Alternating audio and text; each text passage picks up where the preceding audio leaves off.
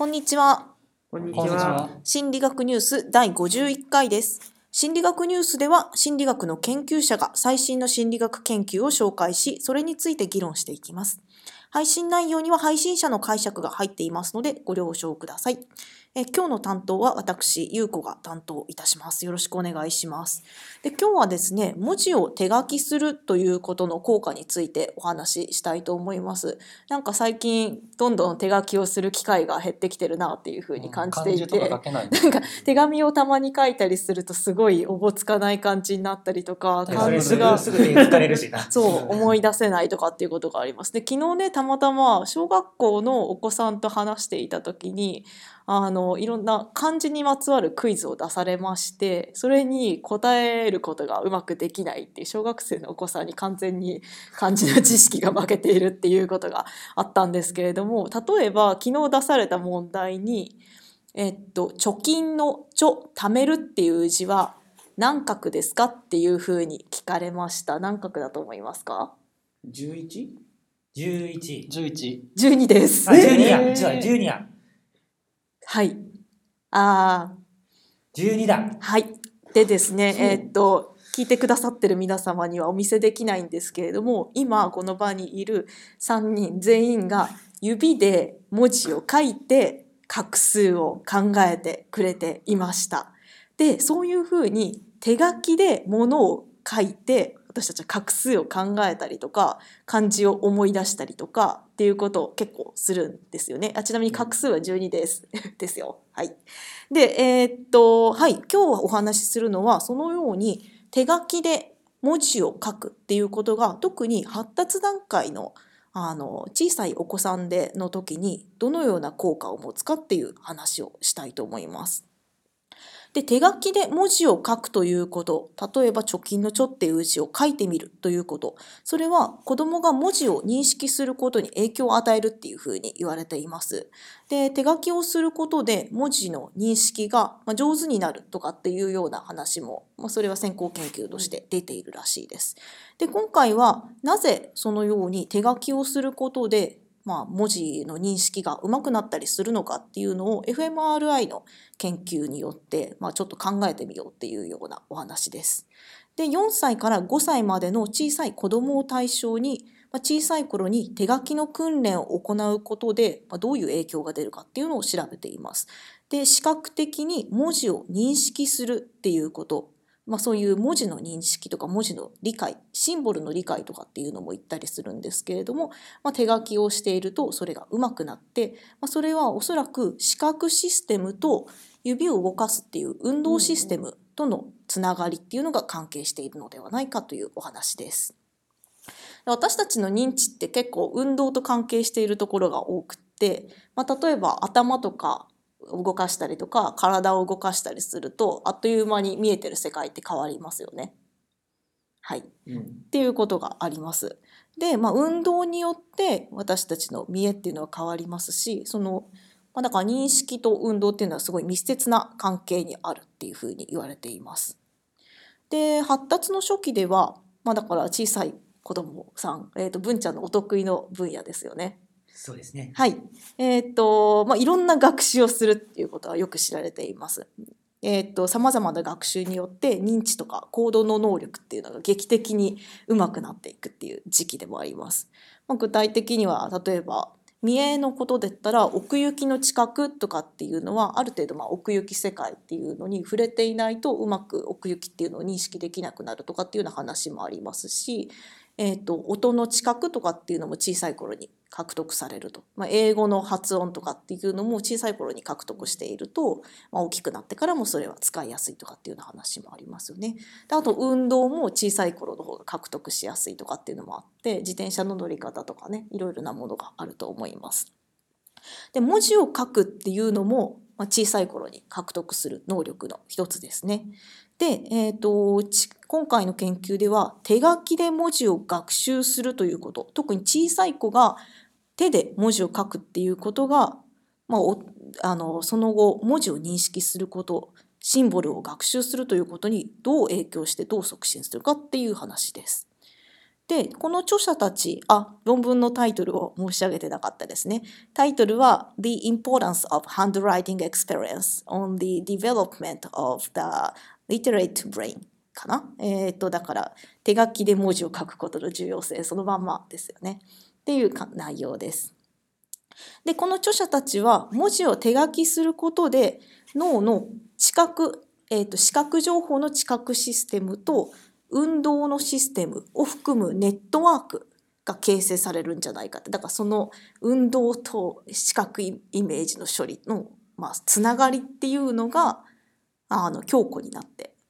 もう強固になったことによって文字を認識しやすくなるじゃないかとかっていうのを考えたわけです。で、えー、とこの文字に関わる部分っていうのは、まあ、いくつか領域があるんですけれども、まあ、今回特に焦点を当ててターゲットにしてるのは、えー、と Left Fusiform Gyrus in the Ventral Temporal Lobe っていうところで、えー、と日本語にすると何ですかね。えっ、と、まあフ、ームジ。フォームジャイラスですねそうですねはい、ありがとうございます。という、えー、と領域をターゲットにしています。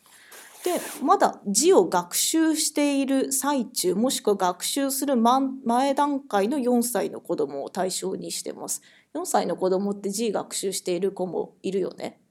まあ、それぞれだよね。うん。国によって違いません？ああそうそうそうと多分学習のさせ方とかっていうのも違うと思いますね。なんだろう5、6歳小小学校入学する前ぐらいにひらがなをうん。なんだろう書かせたりするのを始めるっていうイメージがありますけど。なるほどなるほど。まああと書かせるとかっていう学習法もあるんですけどもっとなんか典型的な学習として Hearing and saying letter names See and say method っていうのがあるらしくっておうんうんって言ってる。ぶ文ちゃん知ってますか？えっとまあその聞いて言わせる？あのっていう文字の学習のさせ方があるみたいですね。だから何ですかね。あの文字を先生が言ったやつをリピートさせるみたいな「いちご」「いちご」みたいな。そういうイメージ合ってるかしら？はい。えーとそういう学習のさせ方とかっていうのもとあると。でそれと各訓練をしする場合っていうのを今回は、えー、と比較するということをしています。まあ、だからいろんな学習法があるんだけど聞いて言うだから書かないその手の運動っていうのを伴わない学習と手の運動を伴う学習っていうのを比べたりしています。どこの国ですか？国はですね、えーっと、 Indiana University だからアメリカかな。ことは英語。そうですね。あ、英語学習です。はい。えーっと、という、あの、学習方法を比較したりしてます。で、まあ、かあと簡単に説明を、簡単に結果を言うと、手書きの訓練を積んだ場合に、運動やと、まあ、運動関連領域と文字の認識に関わる領域とのコネクションが強くなるっていう結果が得られました。で、えー、とまた各訓練をした場合だけ文字認識に関連した領域まあフュージフォームジャラスですねの活動が、えー、とより上がるようになったっていう結果が出てきましたと。でそれは文字をなぞるだけとか言わせるだけとかだとダメで自分で手書き文字を生成する書き上げるっていうことをした場合にあの脳の活動が大きくなるまたはコネクションが強くなるっていうような結果が得られました。でまあなんでそういうふうなことが起きるのかっていうことに対して著者たちは自分で文字を書く、まあ、生成するっていう行為が歪みを含むからいいのだとかっていうふうに言ってるんですね。それはつまり例えば私たちが文字を書いて何ていう文字にしようかな。えっ、と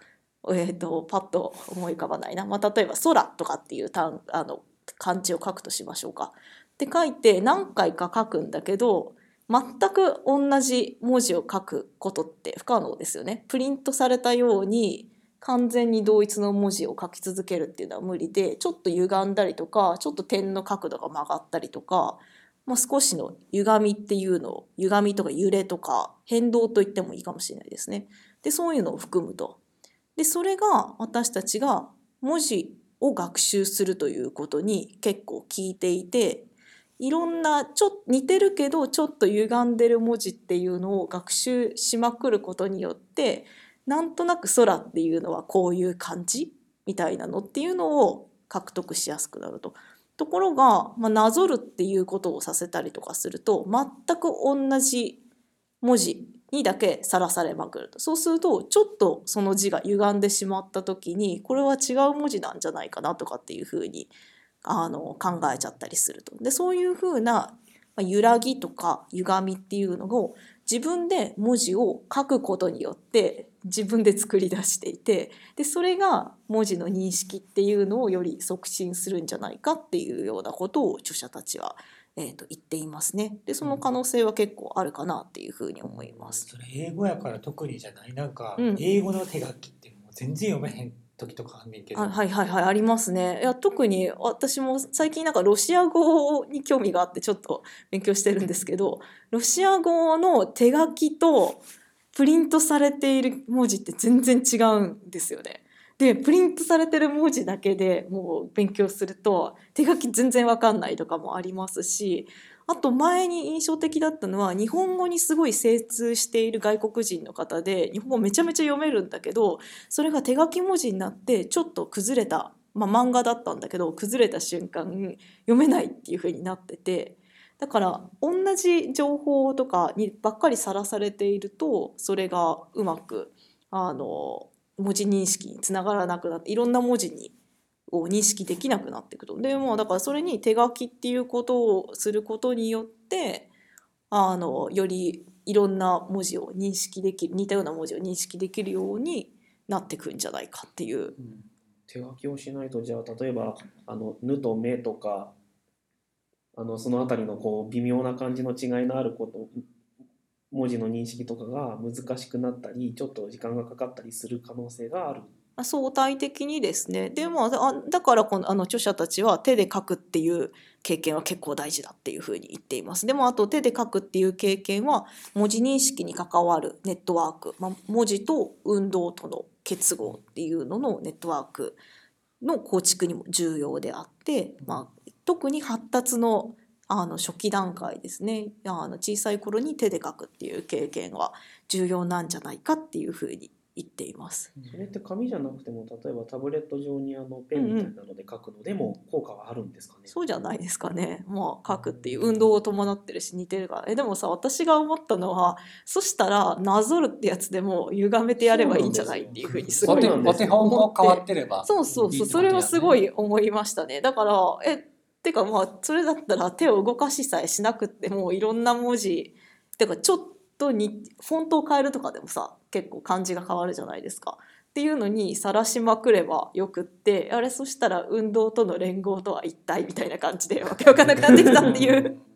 あの論文なんですがあちなみにこの論文はあのいろんなれあの研究をまとめて外観しているっていう論文で研一本の研究だけを紹介してるわけじゃなくて複数の関連研究とかっていうのを紹介してる。で著者たち本人も、まあ、fMRI のデータが必ずしも全ての行動を説明してるわけではないよねってだから機能的結合が強くなってるからといって運動やと文字認識の領域とのネットワークが構築されたからといってじゃあそれが直ちにあの文字認識とあの1対1対応な関係があるっていうそういう強い言い方はしていなくって、まあ、少なくともそういうことは起きると。でまたあの手書きによっていろいろな文字を自自ら作り出すことによってよりあの文字認識がしやすいようなことになっていくらしいっていうのを外観している論文ですね。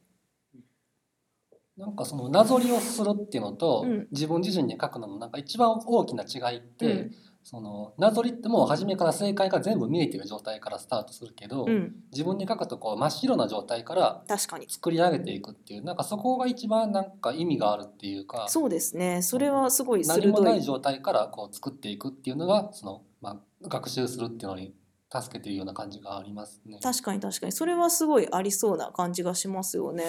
えまあ、さらにその時に運動の、まあ、計画プランニングとか言うんだけどこういうふうに動かすよっていうあの運動の計画だからこの曲線はこうがあるからこういうふうに手を動かしていくみたいなやつも最初から見えてる時と自ら作り出す時って違いそうですよね。まあ、だからそういう細かいところとかっていうのもいろいろ違うのかもしれない。まあ、少なくとも効果としてはなぞるだけ同じ文字をなぞるだけでは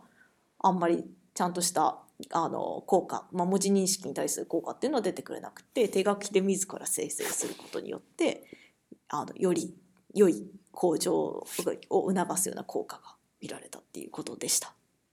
はい、こんなところかな。はい、ありがとうございます。えっ、と、心理学ニュースの Facebook のページがあります。Facebook で心理学ニュースと検索してみてください。質問やコメントなどがある方は Facebook のページからお願いいたします。また、心理学ニュースの配信に参加したいという方も Facebook のページからご連絡ください。で、次回の担当はダンさんです。はい。えっ、と次回は一目惚れの話をします。